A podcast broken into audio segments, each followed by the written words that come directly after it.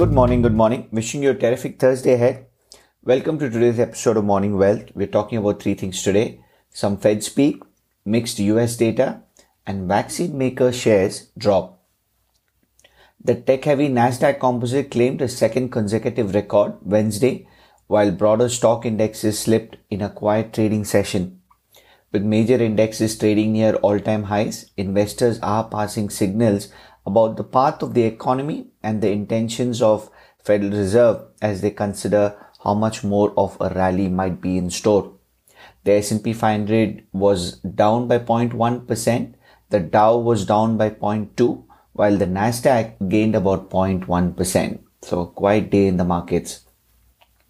Energy stocks posted gains Wednesday as Brent crude, the global oil benchmark rose 0.5% to 75.19 a barrel. The consumer discretionary and financial sectors of the S&P 500 also rose. As the market rally stretches on, investors continue to evaluate different sectors and types of companies. For the year so far, the value stocks which tend to have low price relative to their overall value have gained more than growth stocks. Among individual stocks Wednesday, the US Supreme Court rejected most claims by Fannie Mae and Freddie Mac, investors who challenged the government's collection of more than 100 billion in profits from the mortgage giants, sending their shares plummeting. Justices also ruled 8 to 1 that the agency overseeing the firms was structured unconstitutionally. The decision allows Joe Biden to remove the FHFA head who was advocating releasing the companies from government control and the White House said that the president will do so immediately. Fannie's shares dropped about 32% and Freddie's shares was down about 37%. In the bond market, the yield on the 10-year treasury note rose to 1.48 from 1.47 on Tuesday. On to some Fed speak.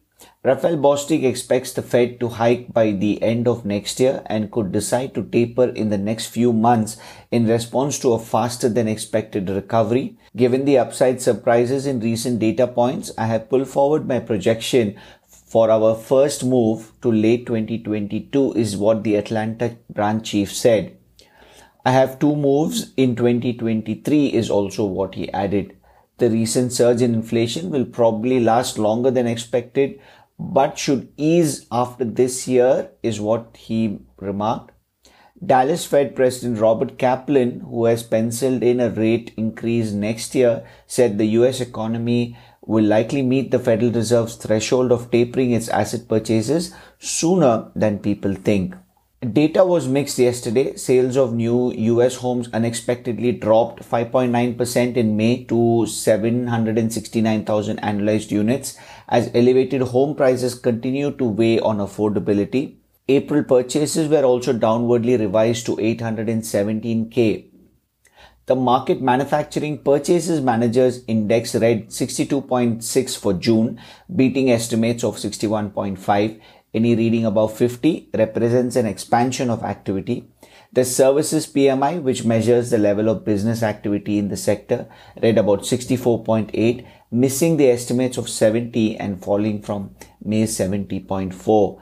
Despite the miss, the services PMI had the second strongest reading since 2009.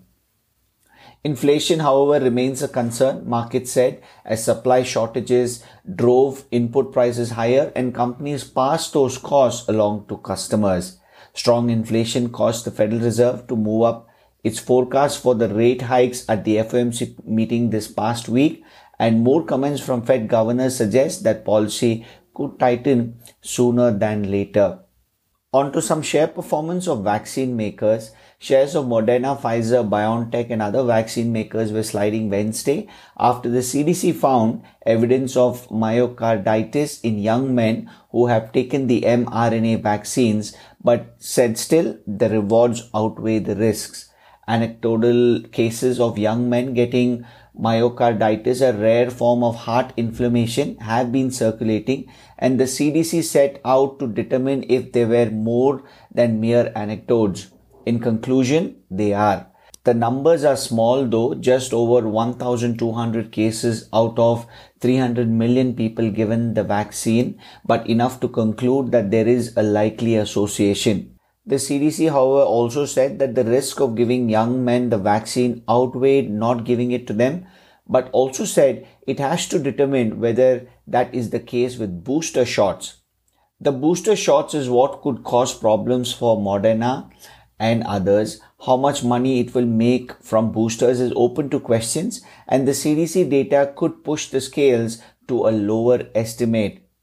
That could create volatility in Moderna stock. We expect the debate on mRNA tail revenues will remain on Wall Street is what a Jefferies analyst has written.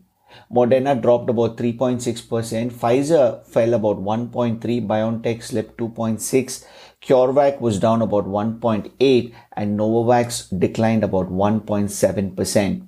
Lastly, the results of the Fed stress test are due Thursday, which is today, and the Wall Street is set to pay out 142 billion in capital to shareholders after clearing this year's exams, according to data compiled by Bloomberg and based on Barclays estimates. All six of the biggest US banks are expected to pass the test, paving the way for them to double total shareholder payouts in the next four quarters. I'll bring you more of that in tomorrow's episode. Take care and have a lovely day ahead, and I'll speak to you tomorrow.